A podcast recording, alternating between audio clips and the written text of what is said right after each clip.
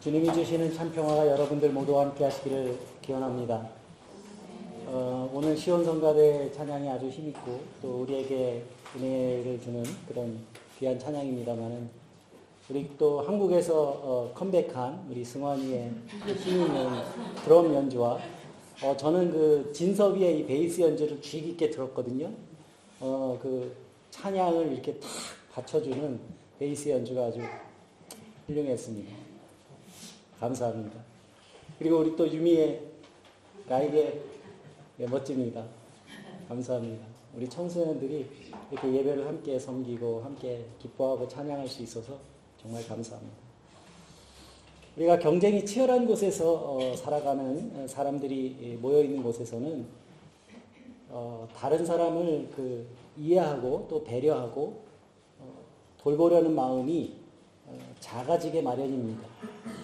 예, 그런 환경에서 살아가는 어, 사람들은 어, 주변에서 누군가가 불행한 일을 어, 당하게 돼도 그것이 내 일이 아니라는 것을 다행으로 여기면서 어, 또는 좀 무관심해지거나 아니면 오히려 그 불행한 일을 당한 사람들의 그런 고통스러운 소리를 불편하게 여기기까지 하기도 합니다. 저는 이러한 마음은 분명히 그 거칠어진 마음이고 또 인간이 가지고 있는 그런 본성을 잃어버린 마음이라고 저는 그렇게 생각합니다. 예, 한 가지 분명한 거는 예, 나 하나 어, 잘 산다고 해서 세상이 모두 그 건강해지는 것은 아니라는 사실입니다. 제가 그 독일에 오랫동안 살면서 어, 참 부러운 것이 하나 있는데 예, 독일은 어디를 가나 이렇게 마을이나 도시들이 참 잘 정돈되어 있다는 겁니다. 근데 가만히 보면 이 그런 참 부러운 그런 아름다운 모습들이 어디서 나오는 거 하니 조화로움에서 나옵니다. 자연과 사람의 삶이 조화를 이루고 또 집들도 서로 서로 이렇게 조화를 이루고 있기 때문에 그것이 이렇게 보기에도 참 아름답습니다. 그리고 사람들이 살아가는 모습도 그런 것 같습니다. 자연을 가까이 하고 또 그 자연과 조화를 이루면서 살아갈 때 나의 존재가 이 창조의 세계의 한 부분일 뿐이라고 하는 그 사실을 우리가 깨닫게 되는 것입니다. 건강한 사회는 위기에 처한 사람들의 목소리가 경청되고 또 약자들에게 최소한의 삶이라도 살아갈 수 있도록 그것을 보장해주는 그런 사회 구성원들이 그렇게 마음을 쓰는 그런 곳일 겁니다. 저는 지금 우리가 살고 있는 이 시대에 이 땅에 교회가 존재해야 되는 그 이유에 대해서 아주 자주 생각을 합니다. 저는 교회는 우리가 이 치열한 세상에서 맛볼 수 없는 그런 평화와 기쁨을 누릴 수 있는 어머니의 품과 같은 곳이 되어야 한다고 생각하고요. 또 서로 화평을 이루는 일을 훈련하는 곳이 되어야 한다고 저는 생각합니다. 이것이 제가 이해하고 있는 교회의 시대적 사명 중의 하나입니다. 다른 사람의 기쁨을 함께 축하해 줄 수 있고 또 다른 사람의 아픔에 대해서는 함께 나누는 그런 마음을 키우고 그리고 그런 마음을 품게 된 사람들이 세상 속으로 흩어져서 이 삭막한 세상 속에서 맑고 시원한 그런 샘물과 같은 역할을 어, 하는 것이 우리 교회와 성도의 사회적 책임이라고 저는 어, 굳게 믿고 있습니다. 하지만 안타깝게도 우리의 현실은 어, 그렇지만은 못한 것 같습니다. 예수 믿고 구원받았다는 소리는 많이 듣지만 그러한 구원받은 사람으로서의 삶의 모습을 살아가는 사람은 그렇게 많아 보이지 않습니다. 그래서 여러분 지금은 우리가 이 하나님의 말씀인 이 성경을 눈과 머리로만 읽을 때가 아니라 우리의 몸으로 하나님의 말씀을 읽어야 하는 그런 때를 그런 시대를 우리는 살고 있습니다. 성경 읽기 잘 하고 계신가요? 네, 저는 열심히 하고 있습니다. 오늘 본문 말씀은 이 로마에 있는 그리스도인들이 어떻게 서로의 차이를 넘어서 일치에 이르러야 하는지 우리에게 가르쳐 주고 있습니다. 세상에는 아, 나와 똑같은 사람은 누구도 없습니다. 우리 교회 그 가브리엘과 엘리야도 쌍둥이인데도 불구하고 다른 점이 있어요. 가만히 보면 여러분들 그 구분하실 수 있을지 모르시겠지만 두 쌍둥이도 다릅니다. 생김새만 다른 게 아니라 이 세상을 이해하는 방식도 모두 다르기 마련입니다. 저마다의 삶의 환경이 다르고 또 조건이 다르고 또 살아온 그런 시간의 경험이 다르고 우리의 배움이 다르고 또 삶의 지향점도 다르기 때문입니다. 그렇지만 사람은 혼자서는 살아갈 수 없는 존재이기 때문에 사람들은 자기와 비슷한 사람끼리 서로 기대며 살아가게 되어 있습니다. 그런데 여기서 문제는 나와 여러 가지로 다른 사람들을 우리가 어떻게 대하며 살아갈 것인가 하는 겁니다. 저는 20년 전에 그 독일에 처음 왔을 때, 이 여러분들도 보신 적 있는지 모르겠는데, 이 머리를 꼿꼿하게 이렇게 세우고 알록달록하게 염색하고 다니는 사람들을 길에서 만나면 좀 무서워했습니다. 이렇게 센하를 이렇게 머리 탁 세우고 그리고 한국에 있을 때는 이렇게 목욕탕에 가면 문신하신 분들만 보면 어, 괜히 이렇게 떨리고 그랬었는데 독일에 오니까 문신하신 분들이 왜 이렇게 많아요? 어? 근데 살면서 보니까 그 사람들에게 가졌던 그런 생각이 저의 선입관일 뿐이었어요. 그 차이는 그 사람들이 살아가는 방식이 조금 다르다는 것 뿐입니다. 뭐 머리, 머리를 이렇게 새처럼 알록달록하게 물들이고 다니는 사람들 가운데에도 멋진 사람들이 많이 있고 또 그 반대의 경우도 많더라는 겁니다. 오늘 우리가 읽은 이 로마서는 로마 교회에 보낸 바울의 편지인데 로마 교회 안에 이 교우들 간에 어, 갈등이 있었습니다. 이 교회에는 유대교를 믿던 사람도 있었고 또 유대교와는 전혀 상관없이 살다가 예수님을 믿게 된 사람도 있었습니다. 그런데 이 유대교에서는 구약 성경에 있는 그 모세 오경이라고 하죠. 모세의 이 다섯 권의 책이 최고의 권위를 가지는 책입니다. 그래서 실제로 유대교에서는 지금도 그렇습니다. 어린 아이들이요, 이 모세 오경을 다 암기합니다. 줄줄줄줄 다 창세기부터 다 외웁니다. 그런 사람들에게 이 모세의 율법은 아주 목숨처럼 중요한 거예요. 그래서 유대교에서 이 어, 개종해서 예수를 믿게 된 사람들은 유대교의 뭐, 그 여전히 그 모세의 율법을 어, 그 사람들은 중요하게 생각했지만 그렇지 않은 사람들은 이 율법이 별로 중요하지 않, 중요한 것이 아니었습니다. 그래서 이 두 그룹 사이에 갈등이 생긴 겁니다. 성경에서 그 한 가지 예를 들고 있는데 교인들 사이에 이 음식을 먹는 문제가 생겼습니다.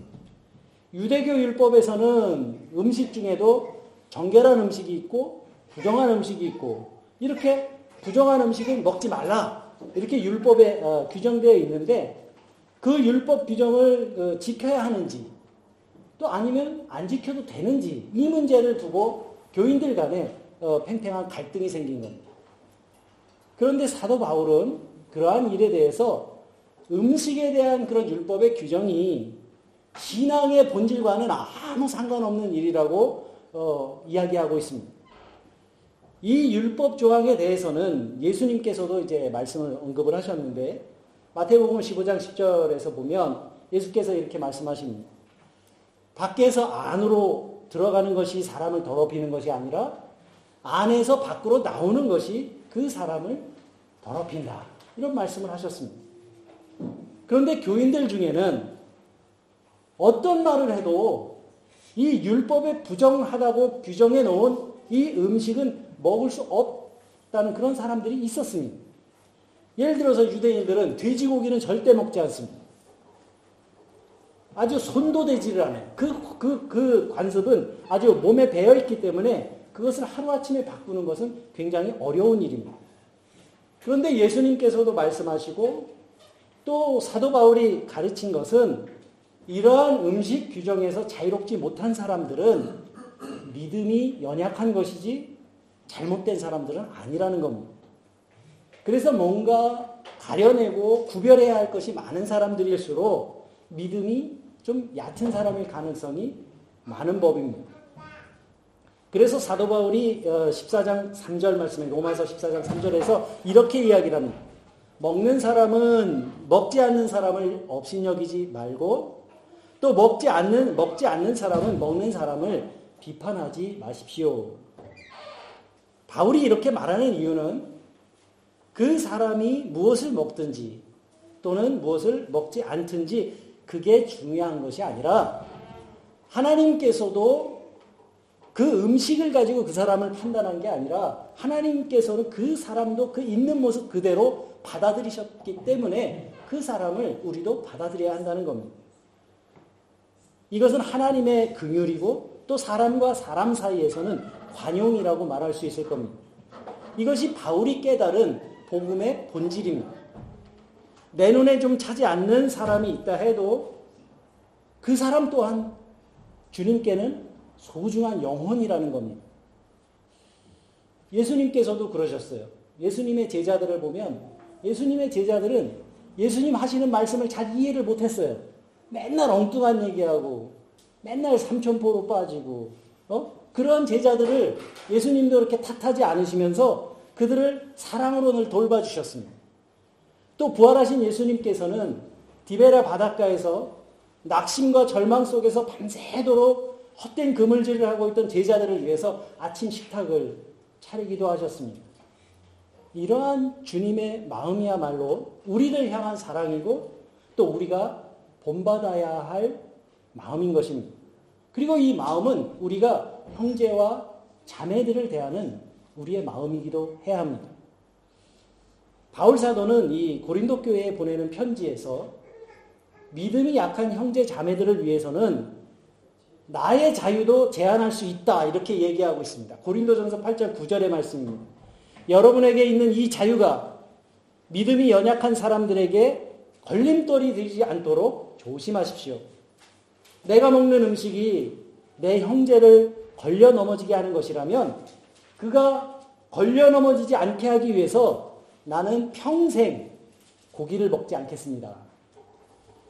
특히 고기를 좋아하는 우리 교회 조하윤 군이 받아들이기에는 정말 어려운 성경 말씀일 거예요.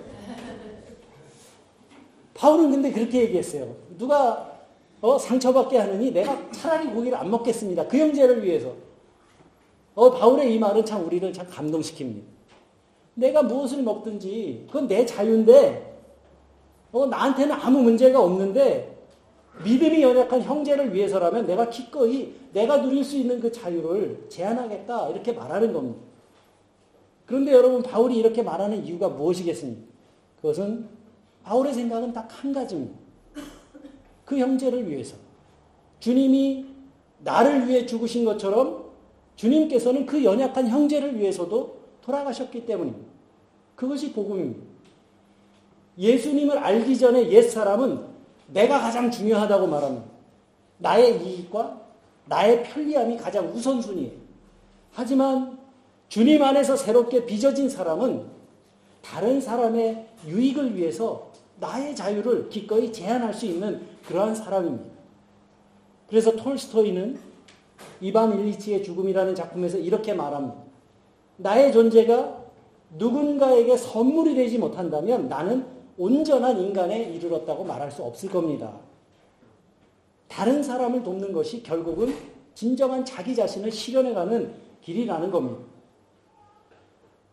우리는 교회를 흔히 공동체라고 부릅니다. 우리 이기영 집사님께서도 기도해 주셨지만 우리는 교회를 공동체라는 이름으로 부릅니다. 그런데 교회를 공동체라고 부르는 이유가 뭘까요?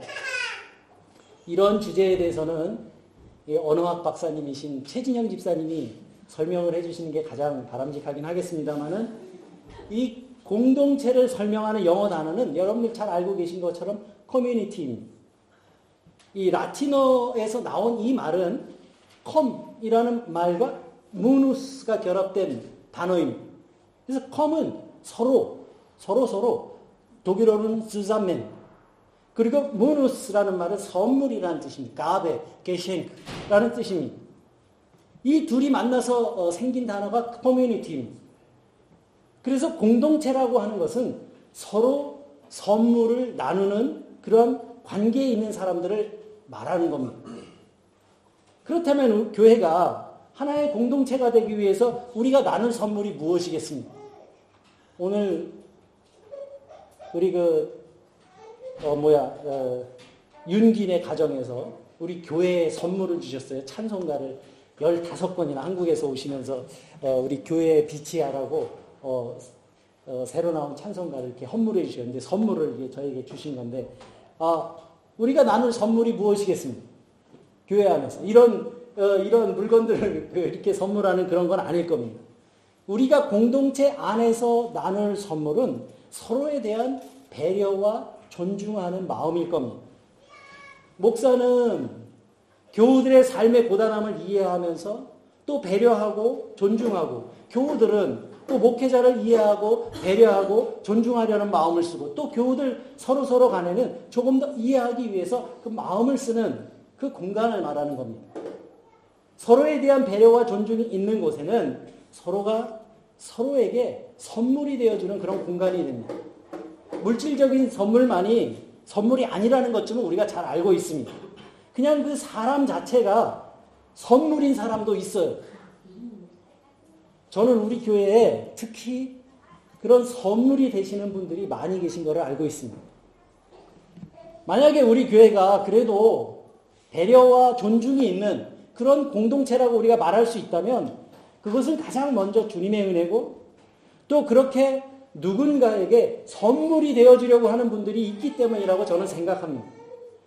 드러나지 않게 예배를 섬기고 또 교회에 필요한 일들을 찾아서 수고하시는 그 마음과 손길이 있기 때문에 우리의 공동체가 아름다워져 갈 수 있는 겁니다.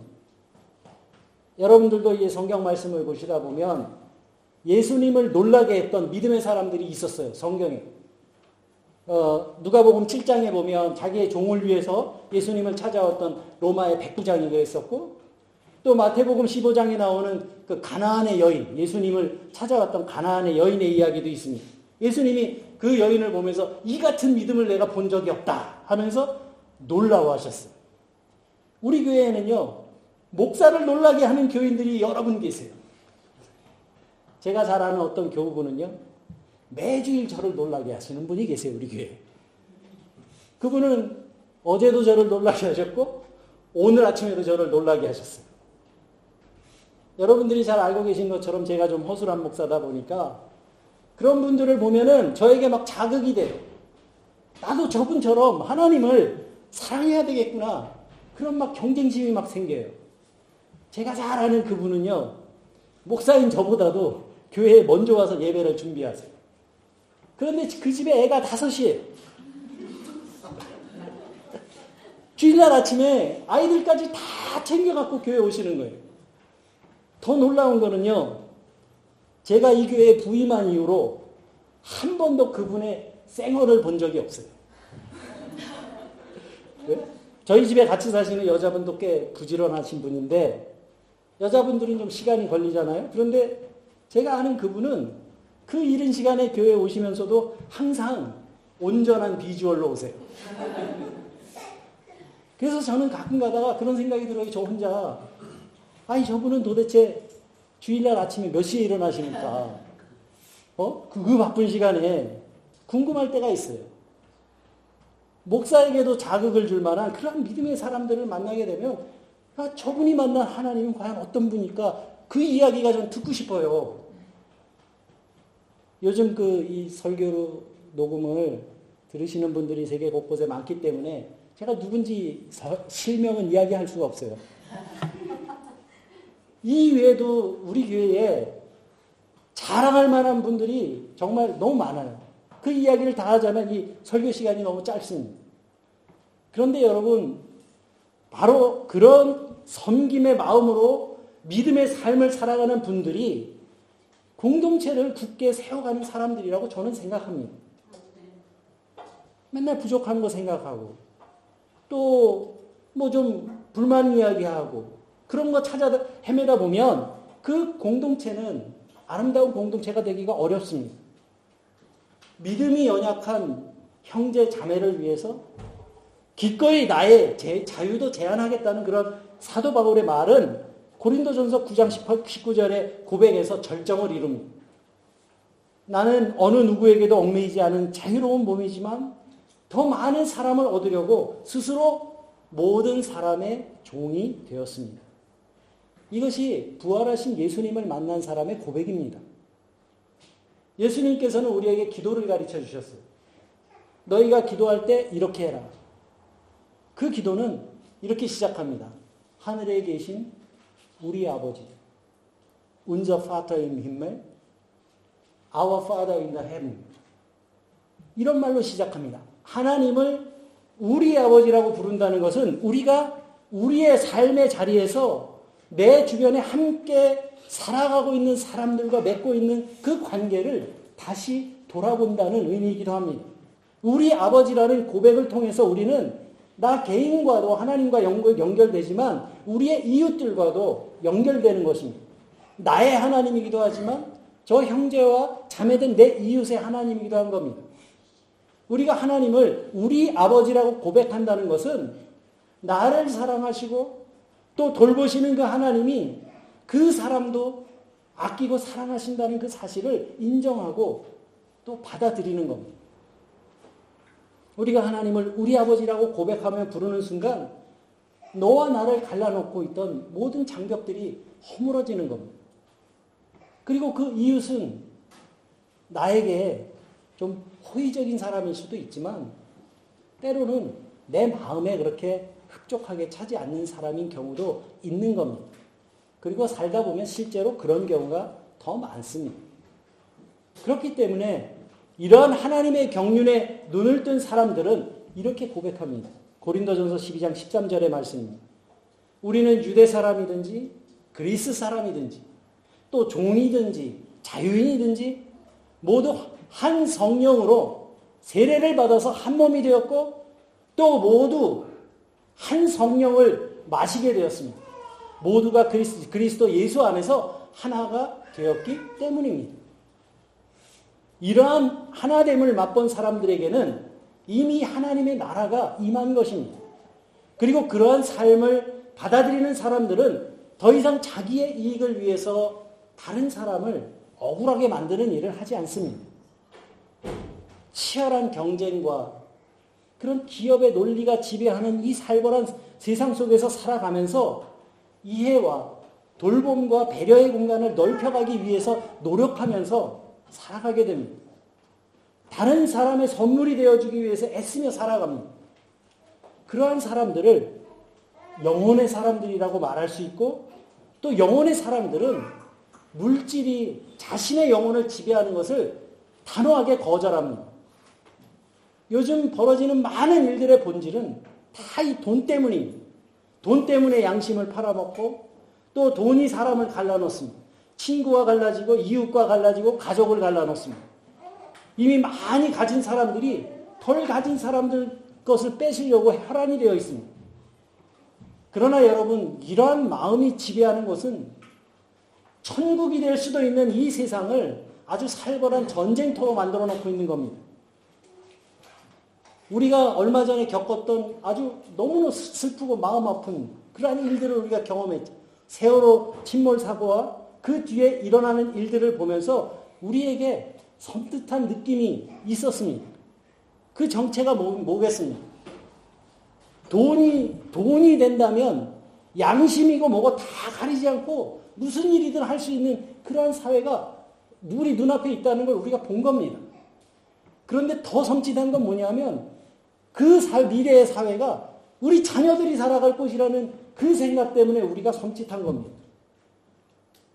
그래서 지금은 개인 개인이 먼저 양심을 회복해야 되는 시대입니다.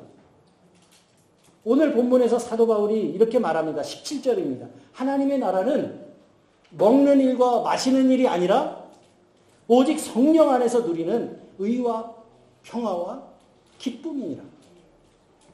이것은 사도 바울이 그냥 머리에서 생각해내서 하는 그러한 말이 아니라 직접 자기의 삶을 통해서 경험한 진실입니다. 이 누린다는 말이 무슨 말입니까? 기쁨이나 즐거움을 마음껏, 마음껏 맛보면서 경험하는 걸 말합니다. 우리가 세상의 어두운 면만을 골똘하면서 보면 이런 하나님의 의도, 평강도, 기쁨도 누릴 수 없는 그런 사람이 되기가 쉽습니다. 그래서 저는 요즘 제 마음이 혹시 그러한 일들 때문에 울적해질 때마다 항상 기뻐하라. 하는 성령의, 성경의 말씀을 떠올립니다. 그런 불평스러운 마음에 사로잡힐 때 범사에 감사하라. 한 성경 말씀을 떠올립니다. 그 말씀들을 생각하면서 나의 삶을 돌아보면 내 마음이 평화로워지고 또 따뜻한 그 주님의 은혜로 채워지는 것을 느끼게 됩니다. 사랑하는 교우 여러분, 신앙은 먼 곳을 바라보는 눈으로 현실을 바라보는 것이라고 했습니다. 우리의 시선을 바꾸면 우리의 현실은 전혀 다른 모습으로 우리에게 다가오게 되어 있습니다.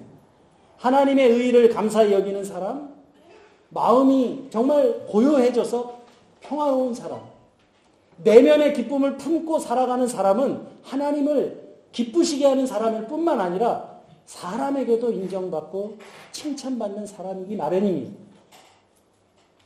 스스로 자기를 정화할 수 있는 자기 정화 능력을 상실한 것처럼 보이는 이 세상 속에서 우리가 살면서 우리는 하나님의 사랑과 그리스도의 평화와 성령이 주시는 그 소망의 기쁨을 이 세상 속으로 실어 나르라고 부르심을 받은 사람들입니다.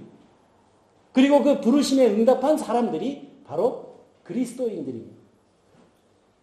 서로 가르고 나누는 일에 익숙한 세상이지만 우리는 그런 사랑과 우정과 환대의 공간을 넓히라고 주님의 그 초대 앞에 서 있습니다.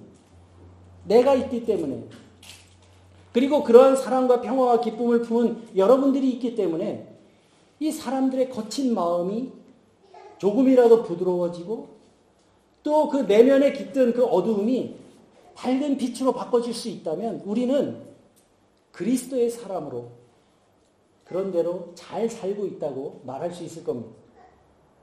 주님께서 주시는 사랑과 평화와 기쁨을 누리며 성령의 이끄신 가운데 우리에게 부여하신 그 아름다운 삶을 축제의 자리로 만들어 가시는 저와 여러분들이 되시기를 주님의 이름으로 간절히 기원합니다. 함께 기도드립니다.